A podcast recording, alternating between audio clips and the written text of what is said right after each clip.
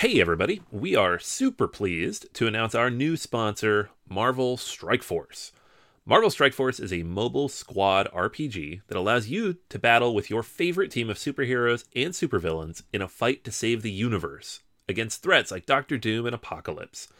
The goal power up your favorite characters to complete missions, unlock gear and other resources, and beat other players in PvP modes such as Alliance War and Real Time Arena.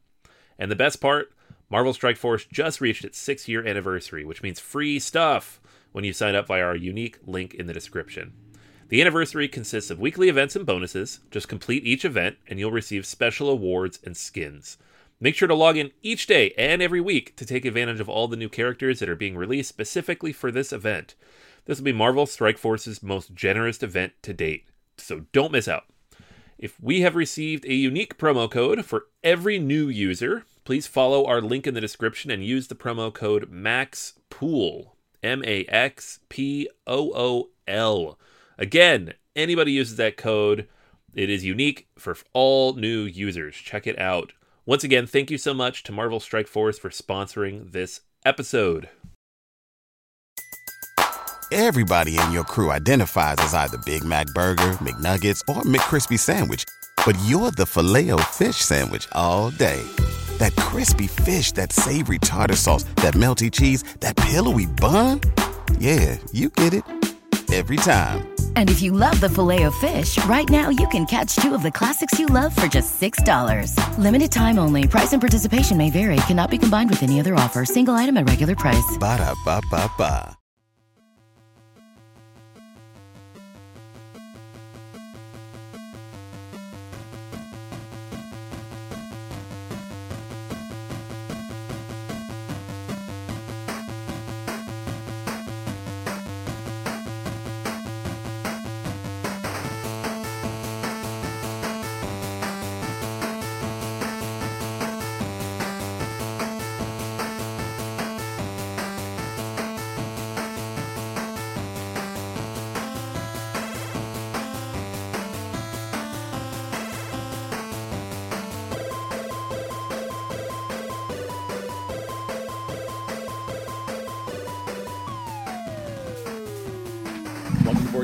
Anonymous, the podcast of war gamers and the insane fun we have at the table together. This is Chris, And this is Anthony. and this is episode 364 BGG Hotness for February 2022. We like to thank all our Patreon backers for helping us bring you a brand new episode. All right, everyone, we are back and we are talking about the hotness for February 2022. You should have known this was coming because the weather has been so warm, and of course, it's because of board games and not Yes. comic books, right? Right? Right? We're all we'll all agree. We're cool. Yeah. Great, cool. So, play more board games, nicer weather, but also none of the bad things No, no, that no, come no. from the other thing that's probably causing the warm weather. Wait a minute. I thought it was board game related. Ah, come on, man. no, don't tell me there's bad things. No, there's Too no many. bad. There's no bad things in the cardboard world. There's no bad things in cardboard world.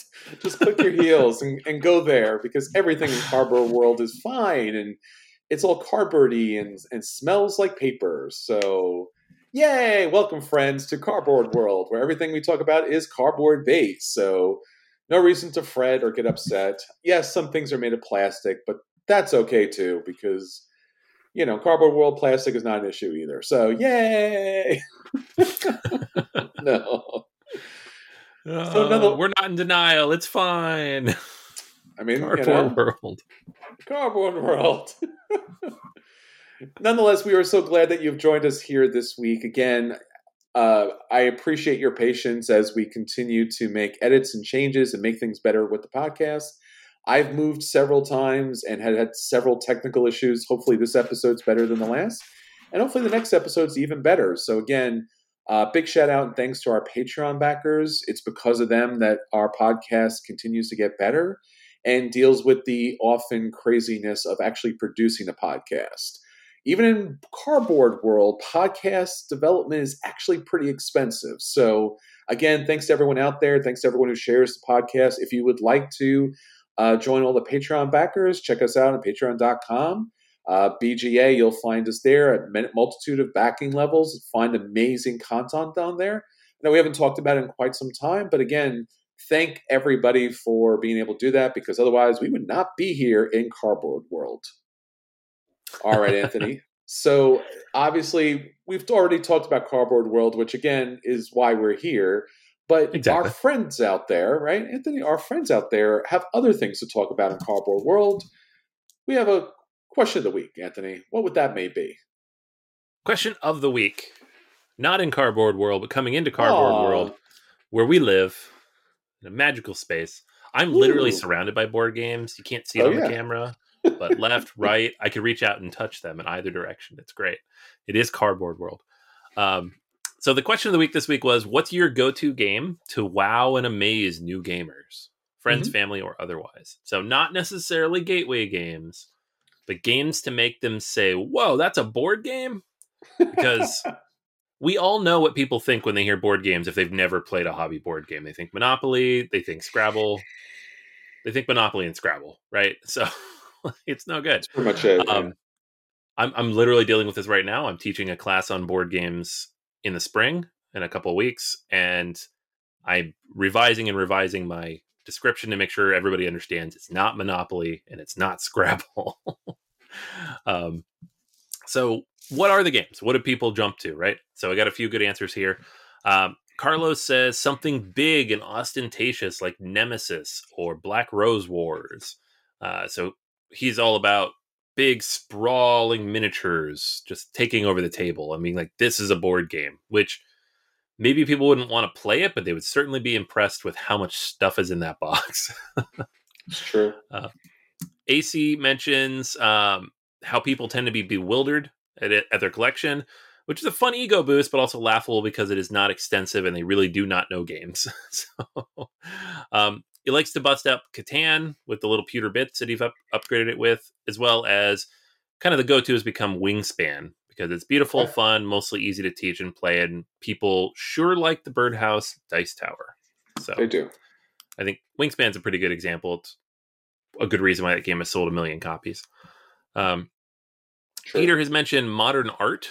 He says the the role playing is real. The CMON edition art is great fun to discuss then as people get into it and see how strategic the hand management is, you get to see their eyes have this aha moment as they see how much game there is underneath the laughs.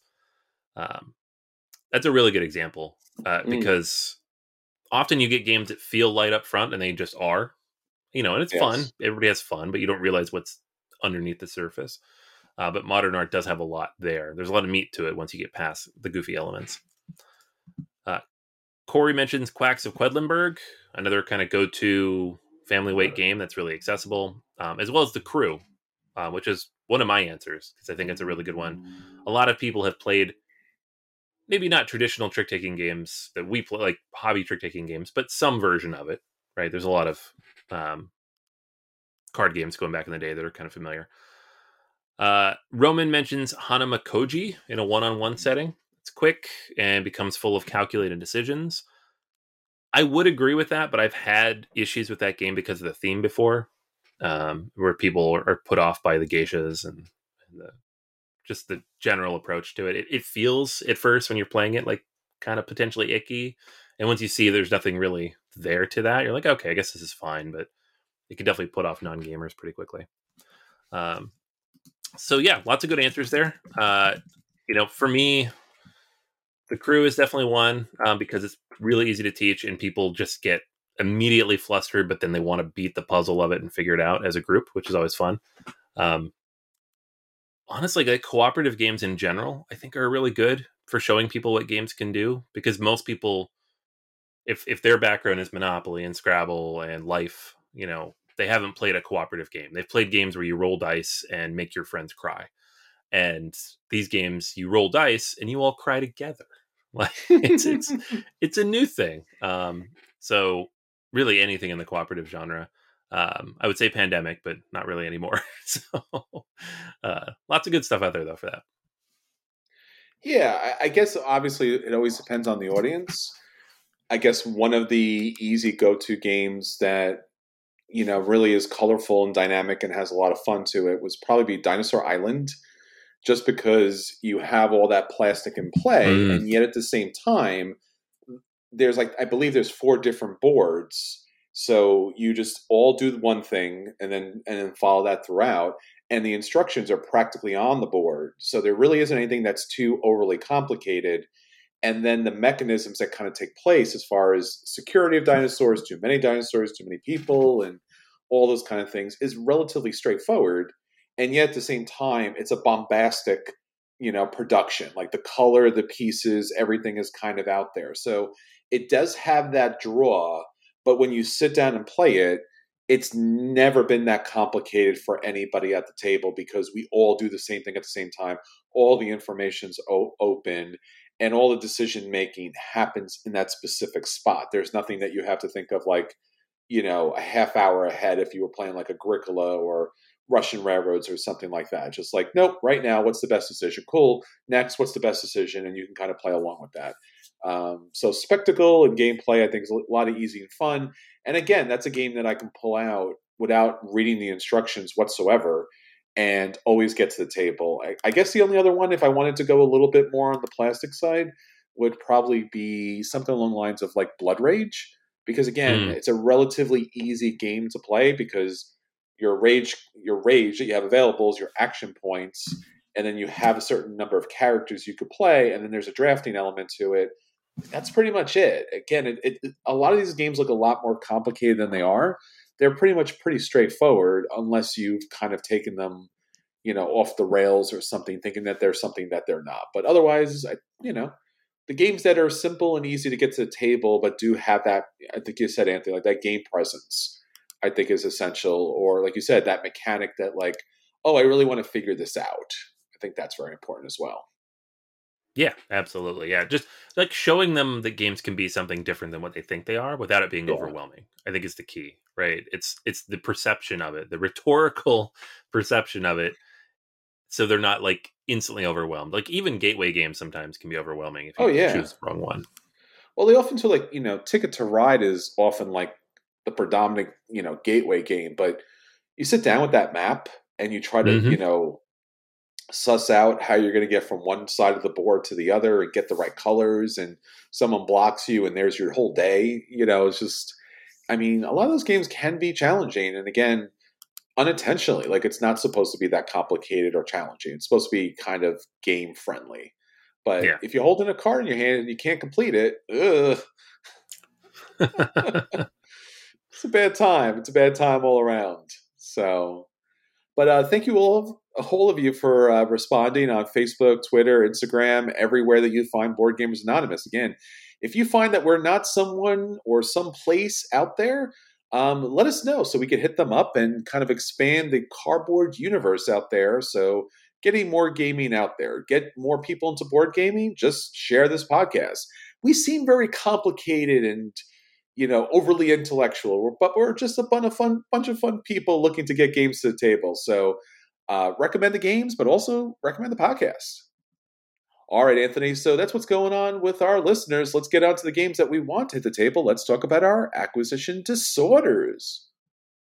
All right. So for me, um, I have a game that is on Kickstarter right now. It is called Just Earth, which Okay. is both elegant in its simplicity and a terrible name for marketing purposes. So, Yeah. uh, sorry, guys. It's a beautiful cover. I love the artwork. I love the name. It's just no good. It's hard to search for. Where, oh, where did they get this Earth name from? Because it seems very unique and easily searchable online, and definitely not everything else that exists practically.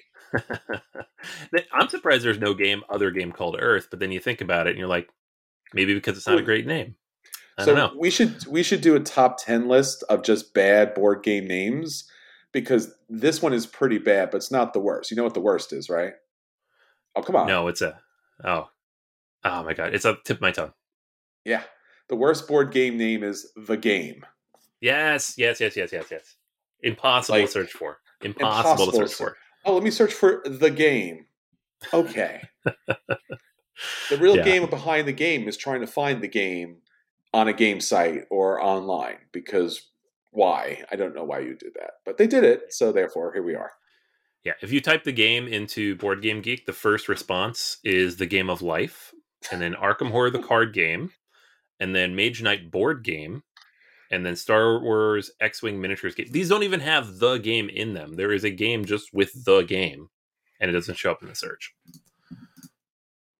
I'm sorry to derail your game about Earth. Earth. Game of Earth. You know, you know Earth um, on Earth. We jest a little, but the game actually looks very good. So let me let me tell you why the game good. looks good. uh, so this is from Inside Up Games and designed by Maxime Tardif, who designed Brilliance and Mini Diversity. So lots of in the past little puns in the, the game names. Got rid of the puns, just Earth now. Um, but Brilliance is, is very good actually. So I I do like that game quite a bit. We never ended up reviewing it, but I did get a chance to play that with my family at some point, and it was we had a lot of fun with it. So Earth is an engine building game that seems to borrow a lot of mechanics from the Puerto Rico San Juan Race for the Galaxy family of of card games, right? So you start the game with uh, you're going to create your own island. You're going to select from island climate ecosystem cards, and it basically gives you a unique starting combination of hand sizes, resources, and abilities. And because you're using these different cards to do that, there's thousands of different possibilities for starting asymmetry. Um, I know people's first question that would be like, is it balanced? And I'm like, I don't know, probably not. But what games are really balanced, right? Who cares?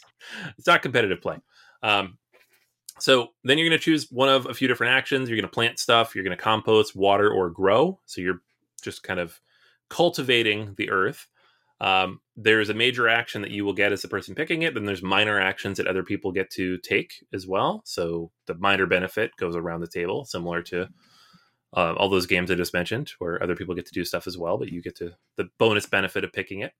Um, you'll gain various types of resources, soil, compost, plant cubes, growth pieces, cards, all sorts of cool stuff. And it goes into your personal tableau. So you have a tableau that's four by four of cards, and you're trying to fill it, right? So the first person to fill their four by four tableau will trigger the end of the game. So again, similar to those race like games where when you hit that magical number of 12 or 16, the game ends and you see who has the most points. Um, same kind of thing, right? But these tableau cards, again, similarly, are going to activate throughout the game. So when different actions are taken or different things happen, you'll activate these different cards and they'll do different things. You'll have these compost pieces, you'll have the plant cubes, you'll have the growth pieces.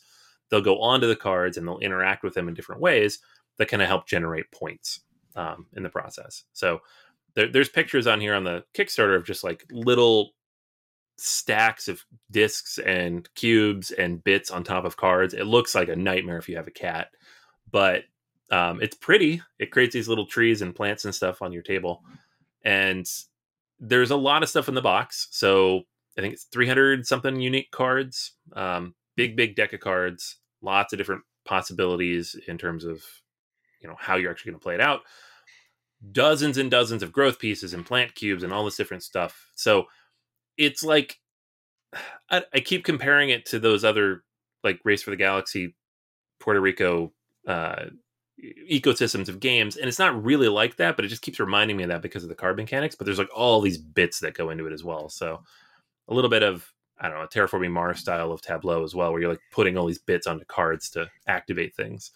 Um so i don't know. You're building a tableau there's the race element there's the major minor action element. I like all these mechanics. I like the theme. I think the artwork looks okay. Um, i would have preferred i think maybe like more pastel Beth Sobel type of artwork, but 364 cards is a lot, so it's a lot to kind of source in there. Um, it looks good. I'm genuinely interested in trying out this game, and it's not crazy expensive. Um, it's like forty three dollars for the just the regular English version of the game on Kickstarter. I don't know what the shipping is. I didn't find it on the page there, but forty three bucks for the game is not too shabby considering how much stuff is jammed into the box. So I'm seriously considering it uh, because I like this type of game. It's pretty, it's a good theme, and while the name may not be great, uh, the gameplay looks solid. So that's Earth. It's on Kickstarter now for looks like two more weeks when you might hear this. Yeah, this you know immediately when I saw this, I thought terraforming Mars. Right? It's just everything about terraforming Mars, but you're basically terraforming Earth, right? So all the plants and the animals that come along with it, and all of that stock photography that we've seen previously, all kind of right. wrapped into one. So it's just like, oh, okay, this is this is kind of fine. The funny thing about this, and Anthony, like you mentioned, like this is just something very interesting because again, if you're a Euro gamer, you love yourself a, a card combo, right? Like just racking those cards up, snowballing them, and then just being like, you know, running a real engine is a lot of fun. And then in this case, you get something that is interesting and complex in a different way, right? We're not, you know, how would you say it? Like it's not coal to oil to metal kind of you know production this is actually animal kind of and fauna mm-hmm. you know it's all good stuff so yeah I, I think that certainly this this has a, a, really good vibe to it again the stock photography is not a problem it's fine there's nothing as you mentioned anthony really super ornate about the boards or anything that comes into play here but this is definitely something that if you do like that part of terraforming mars where it's all about putting those cards together in a kind of a unique way, this is probably something that people should check out because, again, it's a pretty low price for what it is, and they do have a pretty good reputation here. So, 43 bucks for the game, not too bad. I mean, obviously, if you want all the little extra doodads as far as like uh, holders and things like that. But yeah, relatively good price. Check it out on Kickstarter. So cool, nice. Um, I want to talk about a game that, again, or probably I should probably probably preface it a little bit better. It's not really a game as much as it is a company that does things like this. I feel like every time we talk about Queen games, I'm always like, oh, cool, another Queen game is on Kickstarter. Let me ignore this immediately. And I don't mean that necessarily in a bad way, but Queen games and Kickstarter games have been so synonymous with me falling asleep in the chair, you know, after work that it's kind of hard to get really excited about these games. I mean, recently they came out with the Stefan Feld ones. It's just like it's kind of just kind of a queen game, which means it's like it's good, but it's not going to like blow you away in anything in particular. And it seems to have that same artistic style and coloring to it. So all the queen games look fairly similar. Like I, I mean, it, it, would almost be a game where like, hey, here's a piece from a queen game, and they all look kind of the same. So uh, Old London Bridge is currently on Kickstarter. It'll be wrapping up probably about the time that you, you know, listen to this. So if you haven't backed it already, you might just miss out on it. And again, this is a game that you will eventually see all over the place because Queen Games, if they are good for anything, is they give you multiple chances to purchase their games, and typically their Kickstarter games uh, are almost always cheaper online. I think that's kind of been the running gag over the years that their games on Kickstarter would go down to like 10, 15 bucks in some cases. So Old London Bridge is another one of their, uh, you know, Euro games out there. But again, it offers a nice, new, unique gimmick. So it is all about how the London Bridge itself, the Great Bridge, was destroyed in a fire because it was a wood bridge, of course, which is challenging to say the least. And then they have decided to rebuild the bridge, but this time using stone. So basically, what you're going to be able to do, and the fun part of this game, is you're going to be able to make a 3D bridge um, utilizing these cards that represent the different buildings on the bridge. And the primary mechanism for this, for scoring points and activating a lot of different things in the game, is going to be these individual building cards. Basically, what you want to do is have your cards or your buildings in this case, they actually slot into like a little mini bridge for each player. So there's four players, there's four little bridges around the main board, and you slot your little card that goes on top. So again, right there alone, gimmick wise, it's fantastic.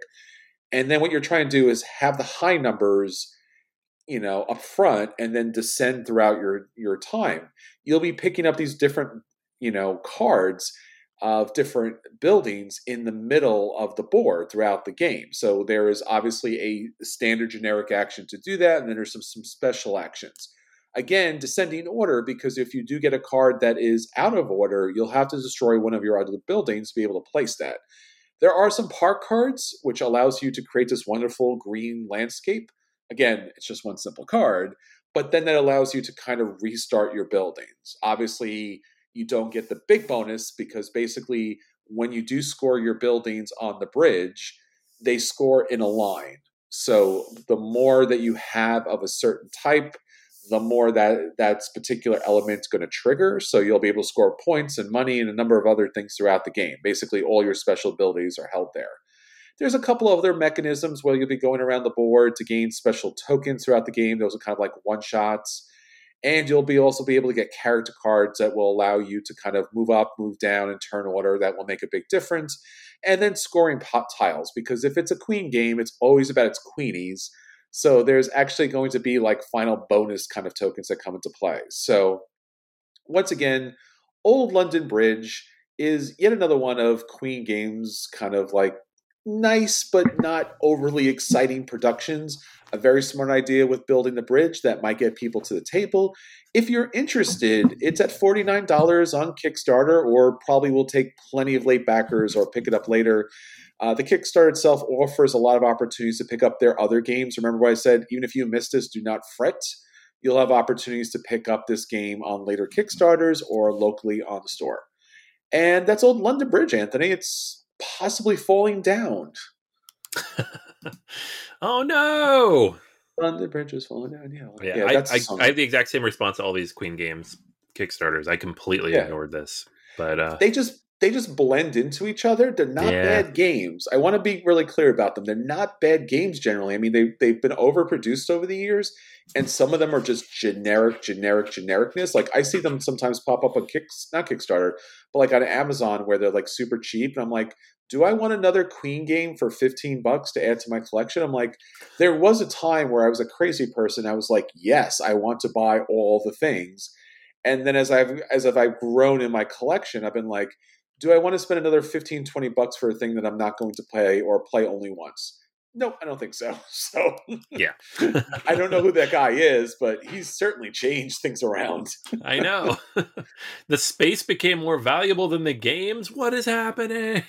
See, and you know what? We've been complaining about this for years. Now, I understand the publishers, they want to have shelf presence, but because you wanted to have shelf presence, it means that I have less less shelf space to put games up.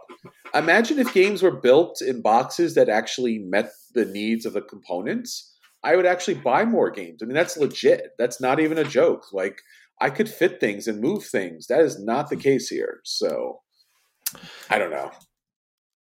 And it's mostly because of Queen Games because they come out with their super deluxe box versions of things that don't fit anywhere. So it's not even a shelf situation anymore. It's just like a monstrosity of like endless numbers of queenies that you bought because you were you were sure that you were going to play all the things.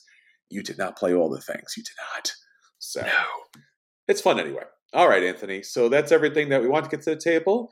Let's talk about the games we did get to the table and let everyone know if those games are buy and they should run out and pick those games up. If those games are a play and they should sit down and play them, if those games are the dodge and they should avoid them, or if those games are in fact the dreaded burn. So, Anthony, what do you have up for us this week? All right. So, sometimes I review games that are meant for multiple people, but I only play them by myself.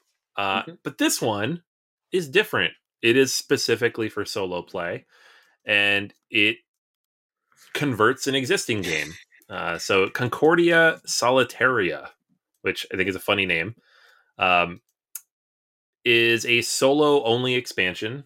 Well, no, it's not actually a solo only expansion because it has a 1v1v1 where you can play two players versus the computer, and there's another variant in there as well. But primarily, it's mm-hmm. a solo expansion.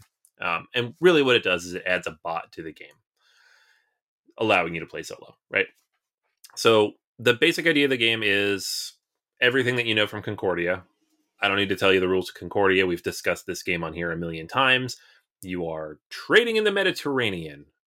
Uh, but the real thing that makes the game so great is you have this growing deck of cards that you kind of add cards to and you play them out and you, you have like all the cards available to you at any point in time until you play them down and they're only available again when you take them back up. Um, the Solitaria deck, because that's really all it is. Like the box, it's a little too big for what it is.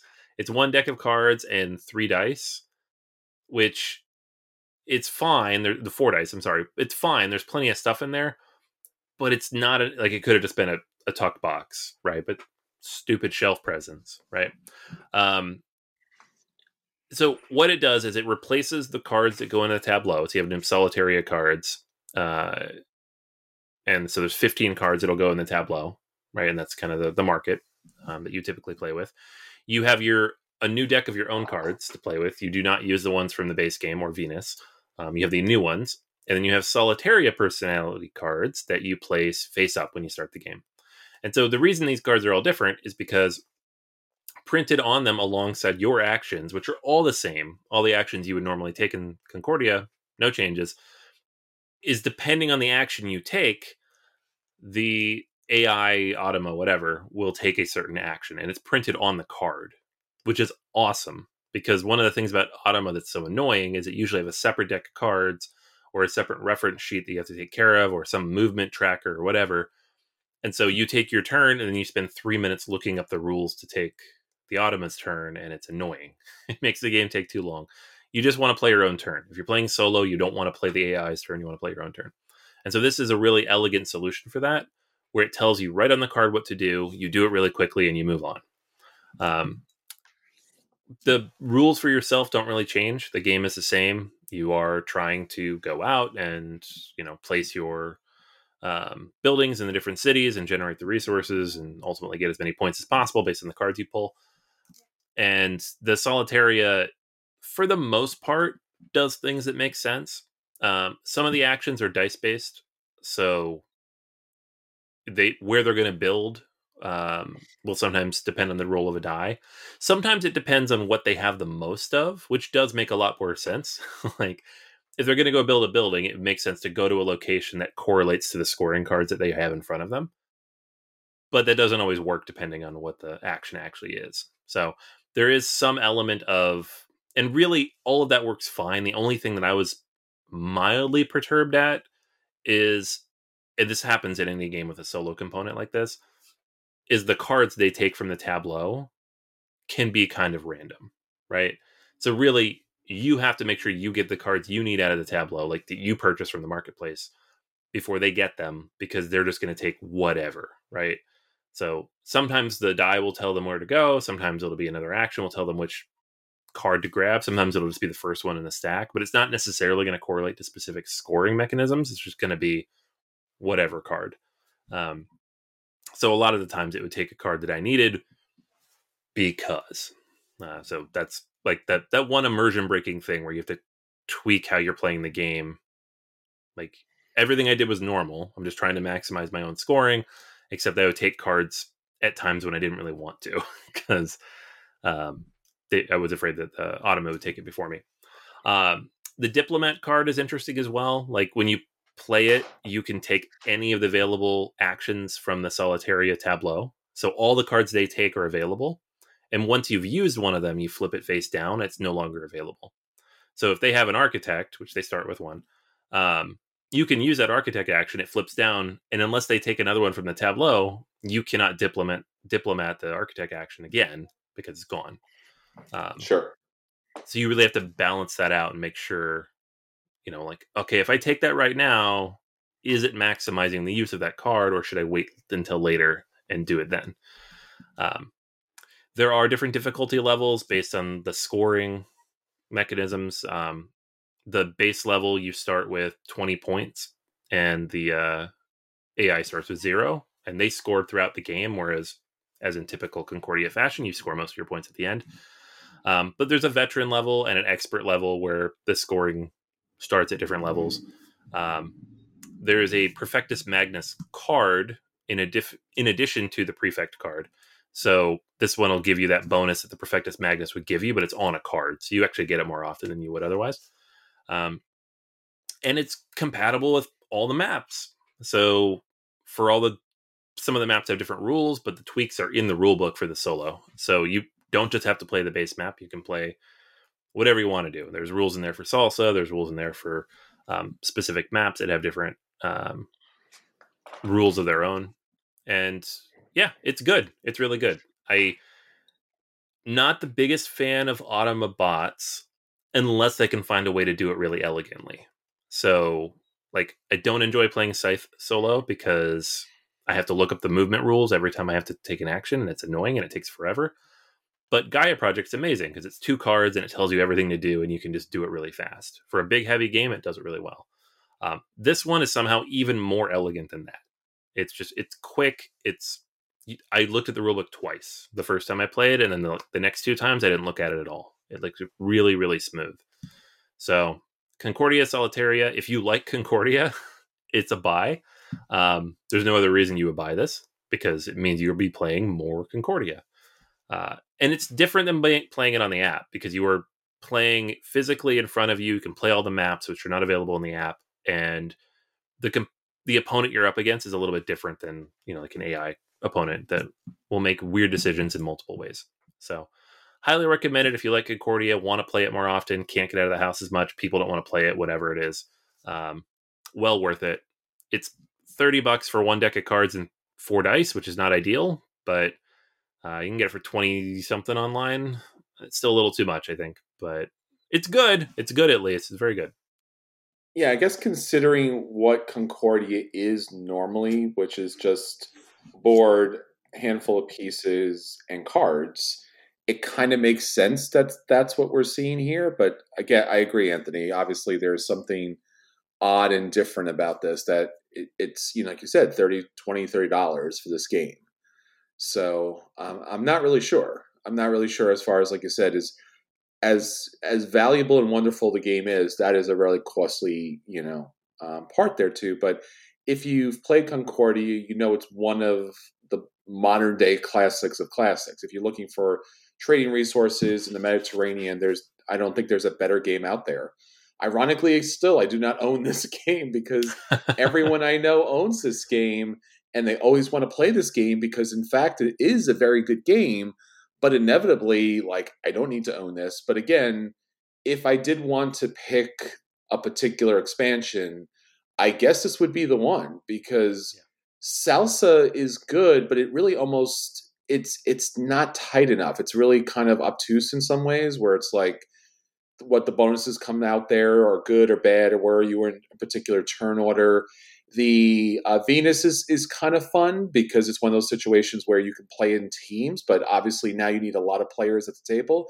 This one lets you get the game to the table and play play right, and a and it offers you more complexity than you would have normally from Concordia.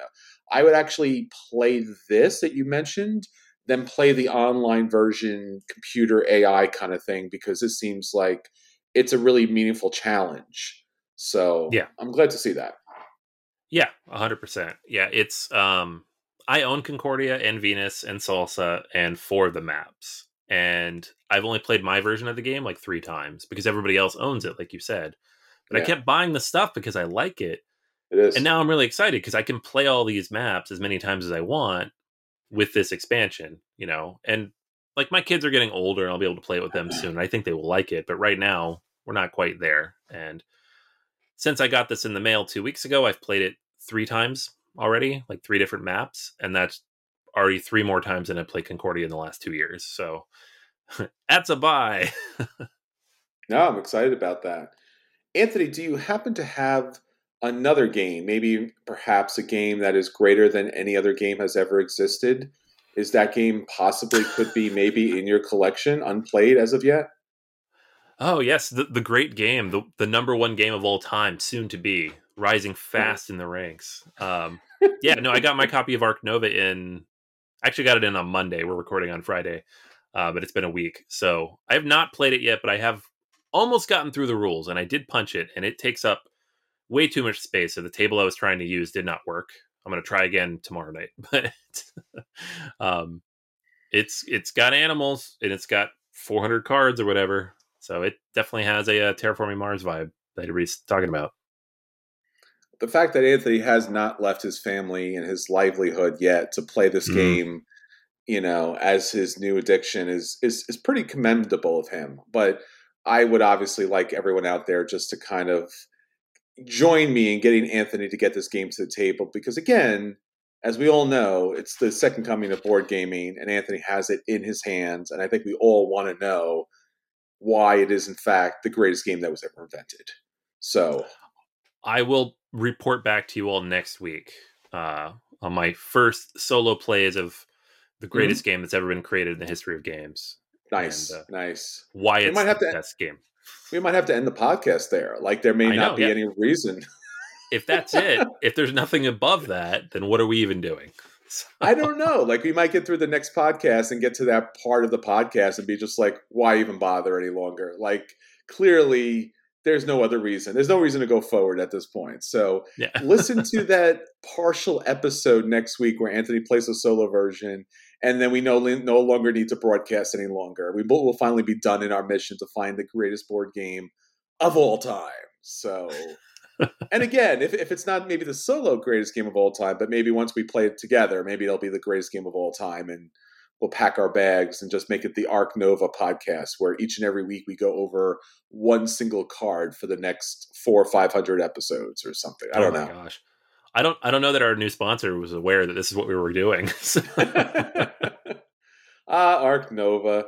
Well, I can't wait to see. Let's let's see how great it is. But Anthony, before we get into that, um, let me talk about a board game that we, you and I, got to the table. And again, not not a board game that um, everyone has played because you know pandemic, so to speak. And this came out during that height. This is the Lost the Lost Ruins of Arnak. Obviously, we reviewed this. Anthony, this was in your top 100 with a bullet. I don't know if the bullet is enough of a bullet to take out Ark Nova, but this obviously was one of your favorite games, right? Yeah, yeah. They we did the top 100 a month after I did this review, and it was my number 18 Wow, right right off the bat. So that's uh, it's still sitting around 18 after a year, but it's because it rose so fast so quickly. so yeah, no, absolutely. And again, Ark Nova is a game that we've both very enjoyed and loved. I think Ark Nova and I guess this game, Lost Ruins, and also Dune, I guess has been those three games that have gotten a lot of table time for most gamers out there because that's what we hear and see all the time. But Lost, Lost Ruins of Arnak is all about exploring an island, finding resources, and uh, taking out baddies as you get all the, all the fun stuff that comes along with, like I guess, exploring what must be one of those kind of prehistoric worlds out there with giant creatures and lost lost ruins ab- about. But if you liked all that collection and a lot of you know deck building and action selection, hey, guess what? There's an expansion. So Arnak Expedition Leaders recently came out. Uh, it- this is also for one to four players, and this allows you to add a lot of goodness to your table. So basically, in the game, there's 18 additional items, 12 new artifacts, three new assistants, four new idols, five golden rings, no, five guardians, uh, and a bunch of new sites that you can kind of put into play here. There's a couple new ways to play with the game. The fact there's a new board that you can play with that expands the research track. And again, if you've ever played this game previously, you know it's all about the track. So expanding the research track is a lot of fun. So it's not just one straight kind of down the line. That's a lot of fun. And but really what you're here for is the expedition leaders. Because the expedition leaders give asymmetrical gameplay elements to the game. Uh, let's start off with one of the six leaders here. The captain for, focuses on archaeologists. So they get to use one additional one in the game, and obviously that allows for a lot of additional actions that they're able to be take, and also blocks up the board a bit. Uh, the Falconer uses a Falcon token that's going to bring rewards in throughout the game, and then there's ways to activate the Falcon and move that around. The Baroness, uh, she's all about income. One of the fun things about uh, Lost Ruins that I like a lot is you'll be able to buy all of those kind of special item cards. So what she's able to do is not just buy the cards and get income in for that, but she has a way to actually move those cards right to your hand. So if you've ever played Arnak, you know that when you buy those really awesome items, they go basically to your, to your discard to come up at hopefully the next round. But this this character ensures that they actually go into your hand. Uh, the professor has a lot of resource resources because the professor loves artifacts and being able to utilize the compass and tablet that the professor gets into play allows him to use more artifacts. And again, another really big fun part of the game. So awesome. And then we have two more kind of oddities here. The Explorer is just one singular Explorer out there, but the Explorer uses snacks. Yes, snacks to be able to lift themselves off of that spot, and then she moves to one of those other spots on the board. So you lose an arc, you lose an archaeologist, but you gain snacks. Okay, so snacks move you around to, to other locations, and also her snacks come into play when she actually uses some cards. And finally, the Mystic, uh, really interesting, all about exiling those kind of fear cards that come into the game that really clog up your deck and score score negative points throughout the game. Each of these characters play differently. Each of these characters come with their own special cards that are added to your deck. So if you're going to win this game, first you should have a good knowledge base of Arnak before you walk into this game. Otherwise, you're going to have a bad day. Second, yeah. each of these characters really benefits off utilizing their assistants. So again, if you're going to be buying, um, for example, using the Baroness, and you're going to be buying a lot of items, you probably would love to have somebody who gets you more money in the game. Or if you have the Mystic, you want to be able to get someone in the game that helps you knock out all those fear cards. So strategic gameplay is key here, and that's what I really like about this because again, Arnak with the single board and the single you know items that pop up becomes a little bit samey. The expedition leaders are a lot of fun. I would recommend playing with them after you've played the base game. Uh, but for me, I will always play with the leaders because I think it just adds more to the game in a different way and kind of separates the gameplay. Because as it stands now, everyone is kind of doing the same things and looking for the same resources. This really opens the game up a lot more, especially with the new tracks. So it's a buy. Yeah, hundred percent with you. Um, the the thing about Arnak, and I love this game. Like I said, top twenty within a month. Uh, but it does get a little samey, and you do end up focusing on the same like one or two areas because they're true. You know, the card, the decks are not terribly big. You get to know the cards pretty quickly, and the research track really is more valuable if all other things being equal, right? So having the expedition leaders makes it so you can go in a different direction and still have a chance to win the game and have fun doing it, right? Like I had the professor last time we played and I ended up with like 12 artifacts, which I've never done. I've never even come close because they use so many tablets and it's hard yes. to get those tablets. But because you get the tablets kind of feeded to you uh, as the professor, they're easier to find and you get this bonus of utilizing them it makes sense and it forces you to go in that direction just like a little nudge it's not like super overpowered just a little nudge and it's it's more fun that way right? It gives you a direction to go and you go that direction and you focus there right? So i was totally focused on artifacts um you know uh we are jeremy who we we're playing with was totally focused on fear cards did not love the fear cards but that's the direction he had to go. Um, I've played with the Explorer as well, which I think you had, where you get that one pawn, but if you manage it right, you can get three or four actions per turn instead of the one or instead of the two that you normally get. And so you actually net more stuff in the game, but you can also mess it up, which I think is what's really cool here. They're not so OP that you just get a ton of extra stuff. They're designed in a way where you need to play it properly or you or it doesn't work, right? And then it messes you up even further, which is why, like what you're saying, Chris, if, if you haven't played the game before, this is not going to go well for you. um, you need to know what you're trying to do with it. So, anyways, long winded way of saying I agree. It's a buy. It's amazing. Adds a lot to the game. Uh, there's a lot in the box, which this expansion is also thirty dollars. Which you compare this to Solitaria, and there's like way more stuff in this box. But you know, I know we don't assign value based on components, but a, a lot more stuff in the box, guys. But if we did, then this one would certainly win the day. So mm-hmm. not terribly surprising there. But yeah, no, I, I like this, and I, and I think Anthony, you make a good point there. There are some expansions, and there are some games where you get a bonus, but in order to get a bonus, you have to take a negative along with that bonus. And I think that's very true here because it does put you on rails to a certain destination and there's not too much you could do about it. You're that's that's what you're doing. You can't kind of work around it. When you play some other games, you can certainly work around it. So if you play Seven Wonders, you don't have to fulfill the wonder stages. You could just play around the wonder and still win the game. Here, you certainly do need to play into the character Otherwise, you're not going to get the bonus. bonuses. Like you said, the Explorer, one, you know, one meeple goes out there on the board to activate one thing. If you don't utilize or have the resources for your snacks, it's ridiculous that I'm saying this out loud, but if you have the resources for your snacks when you're in the jungle, then I don't know if you know this, Anthony, because you're not a jungle explorer like I am. But no, you gotta, yeah, because look, man, you gotta have snacks. That's why you're not a jungle explorer. You don't know about snacks. So yeah, snacks are the thing. Otherwise, you only have one activation that round, and that kind of is lame. But nonetheless, it's a great expansion if you love Arnak. If you don't love Arnak, I don't think this is going to change it for you.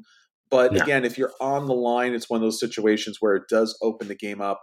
And again, one of the unsung, I guess, hero moments of this is the definitely the expanded research track. Um, so it's not that single line where everyone's trying to get that jewel. We all need to get that jewel nope, now you can take your own path in a more meaningful way.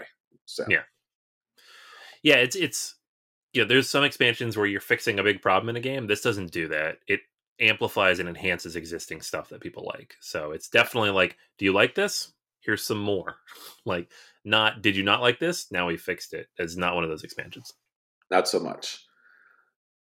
All right, so that's all the games that hit our table this week. Now on to our feature review. So our feature review this week is Board Game Geek's Hotness for February 2022. It is a hot February, and of course, it has to be because of the cardboard. Anthony, my friend, run us through the hotness and let us know why those games actually rose in temperature. All right. Loving the theme. It's good. It was hot today, too. It was like 60 degrees. Uh, so let's dive in. Um, so again, top 50 on the Board Game Geek hotness. We're not going to touch on every single game because some of these games are here every single month, and that would be boring. So we're going to talk about the ones that are interesting. Uh, so diving right in, uh, number 49, Great Western Trail, second edition. This was released last year at Gen Con as like a revamp of Great Western Trail. So people are talking about that, but there's also another version of it coming out this year in the summer was it the Argentina or something? Um, they're going to release three versions of this over the course of three years. So people are talking about that because more information about it coming out. Um, number 48, Massive Darkness 2, Hellscape. This is a game that was on Kickstarter. Oof, I don't even know when this was on Kickstarter. So last year, the year before? I don't know. There, it's it's coming along. It's shipping out. Um, so we both backed the original Massive Darkness. I didn't like it. I ended up selling it. Uh, did you ever end up playing that? I never ended up playing it, and I still have my copy sealed. So I was actually looking at this expansion and being like, hey, I should buy this because it makes the game so much better.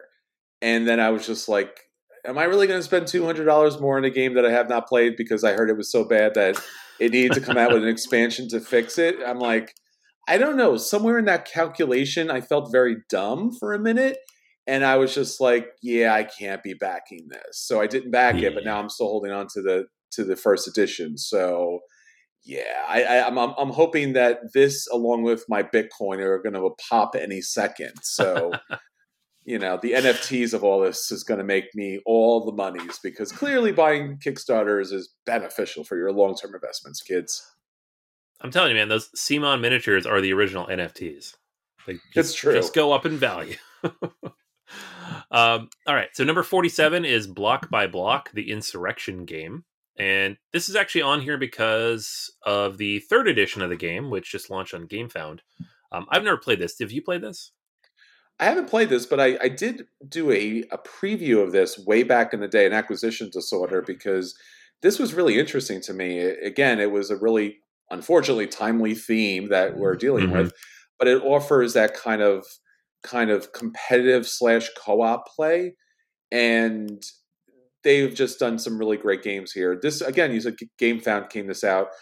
The only problem I have with GameFound is like if you didn't back it on Kickstarter and GameFound like puts out the new edition, it's like get ready to pay another twenty to fifty bucks more, and just like why? Why are you doing that? But yes it's it's good that it's out again. I think it's something that everyone should take a look at.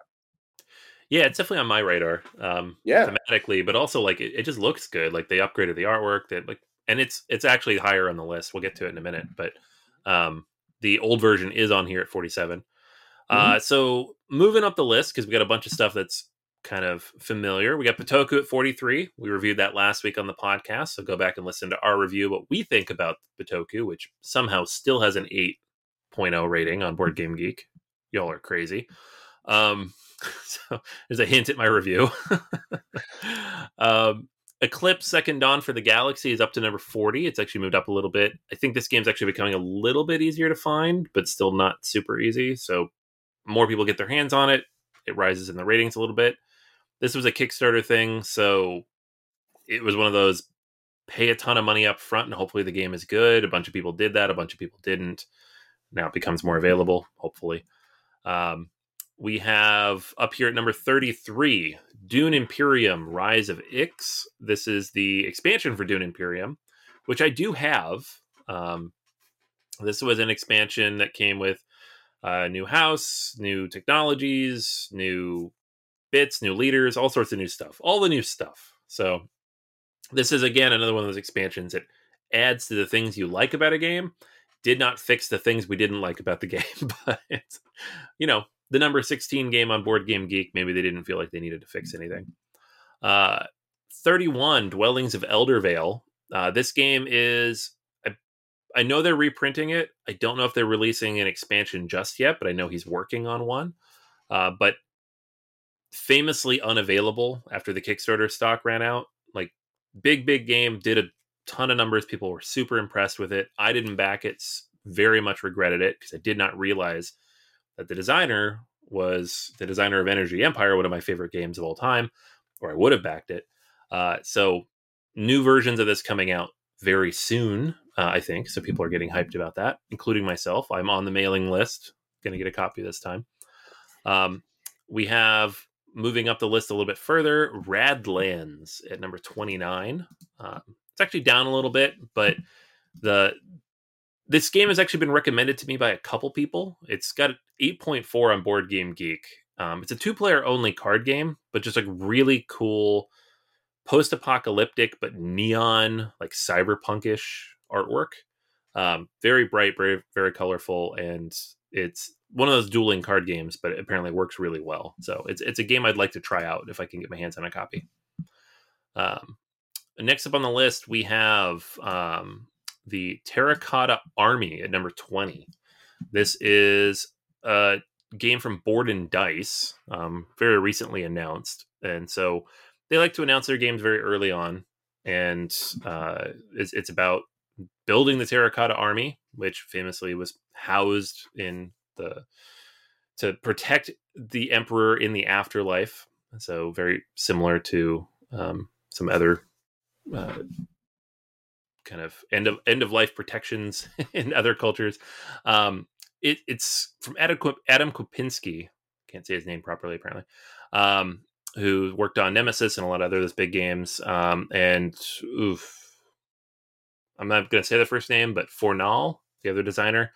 Uh, don't know a lot about the game yet. Looks interesting, but um, presumably will be on Kickstarter or something like it very soon.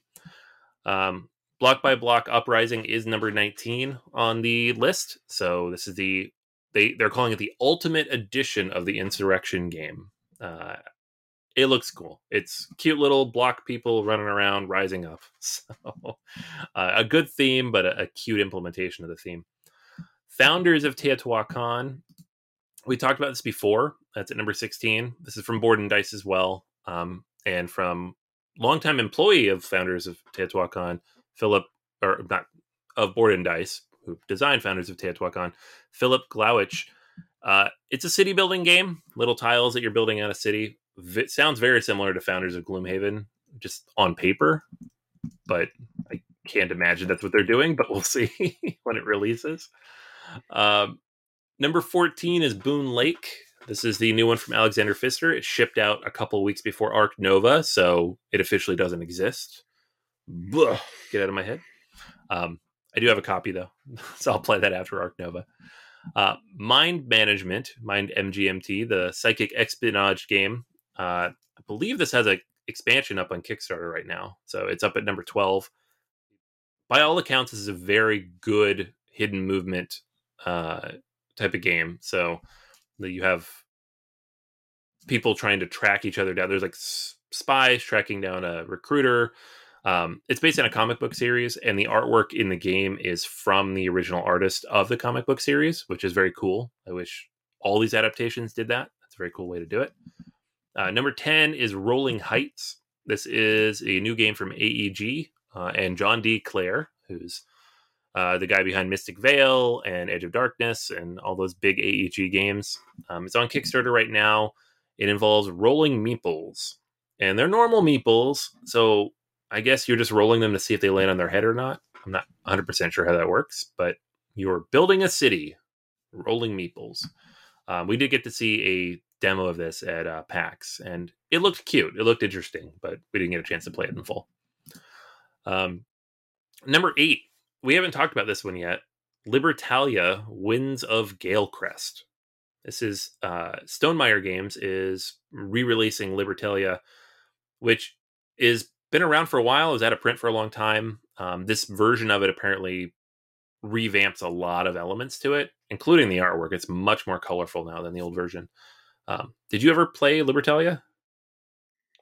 I think I played it once a long time ago, um, but I don't have any real memories of it. In fact, I know it's been kind of a classic game around there for a while, but I think I, I won't even say that I even played it. I think I played a portion of it at one point, but not enough for a review because now I don't remember reviewing it. So, yeah, I was surprised yeah. that this this is kind of be reprinted and put that back out there in the world. Yeah, yeah, it was a it was a big surprise because I don't know that Stonemaier's done that before. Like all Ooh. their games are new. Uh, I don't That's think they've gone back into the well to bring old games back, but it seems to have a lot of changes. So I've never played Libertalia. I'm willing to try this, but it's not like I don't have the nostalgia bug that a lot of people do. Nope, me either. Um, at number six, we have Ostia, which is from designer Totsuka Chuo, and he worked on Aqua Garden and the Arctic. Um, Japanese board game designer, and this game is up on Kickstarter right now, and it's being pitched as a Trajan-like Mancala system game. So it is based in ancient Rome as well. It's about the ports um, in the city, and it's got a really interesting look to it. So it's very blue.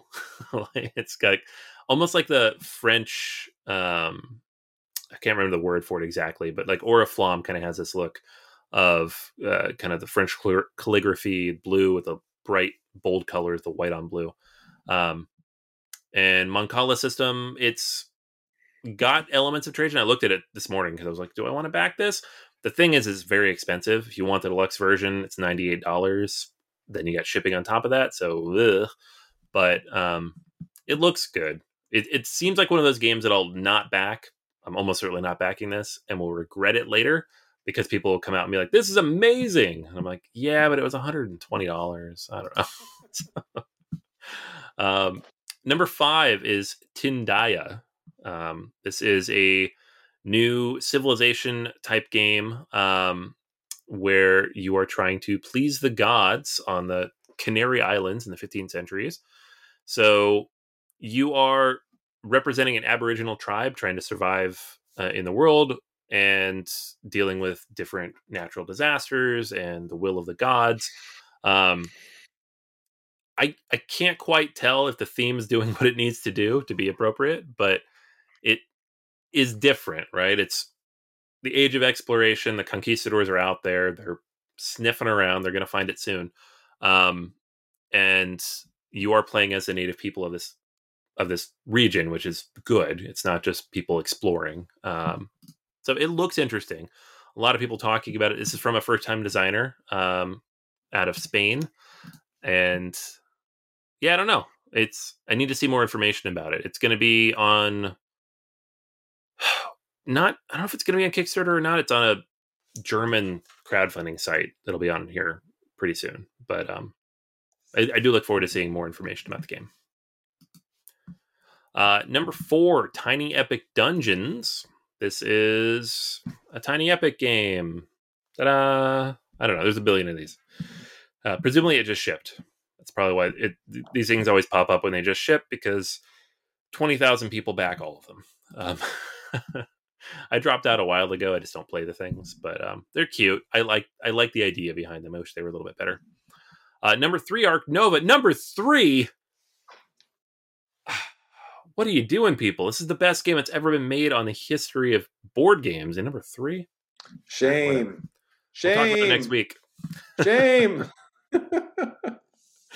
Uh, all right, number two, Kingdoms Forlorn, Dragons, Devils, and Kings. Uh, this is from Into the Unknown Publishing. It's on Kickstarter right now, and it is a solo cooperative dungeon delving game for one to four players in which you look for loot and go through stories, and it's making all the money. It's, it's like 700,000 euros right now. Um, Polish Why? adventure games, man. I don't Why, know. man? Again, like this is like a queen game kind of thing. Like we just talked about so many games with plastic miniatures delving and diving through a dungeon. Like I can't imagine that all of you have nostalgia from going down to dungeons. So what's up, bro? like seriously, what's happening? I don't know. The miniatures look cool. They, But they certainly do. how many cool. miniatures do we need to own? I I own a lot of miniatures, but but how many, right? How many?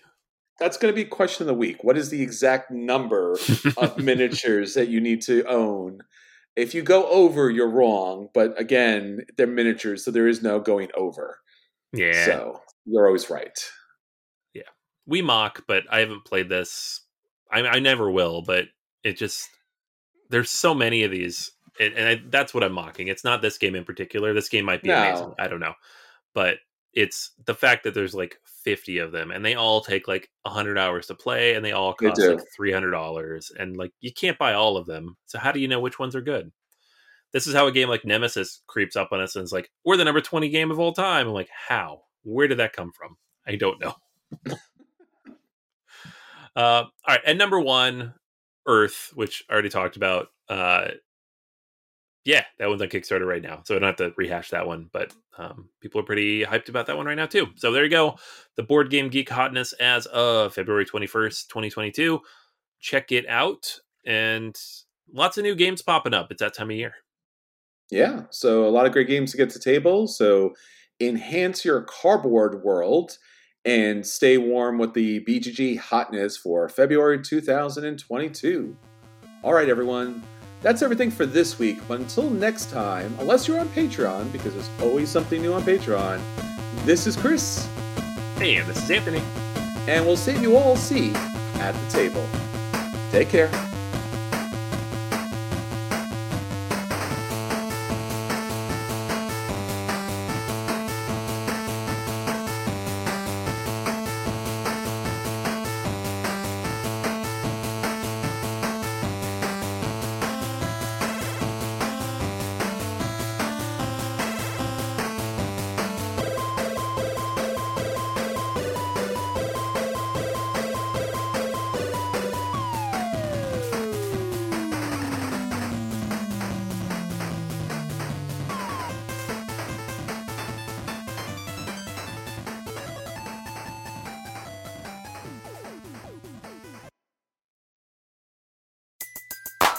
Everybody in your crew identifies as either Big Mac Burger, McNuggets, or McCrispy Sandwich. But you're the filet fish Sandwich all day. That crispy fish, that savory tartar sauce, that melty cheese, that pillowy bun. Yeah, you get it. Every time. And if you love the filet of fish, right now you can catch two of the classics you love for just $6. Limited time only. Price and participation may vary. Cannot be combined with any other offer. Single item at regular price. Ba-da-ba-ba-ba.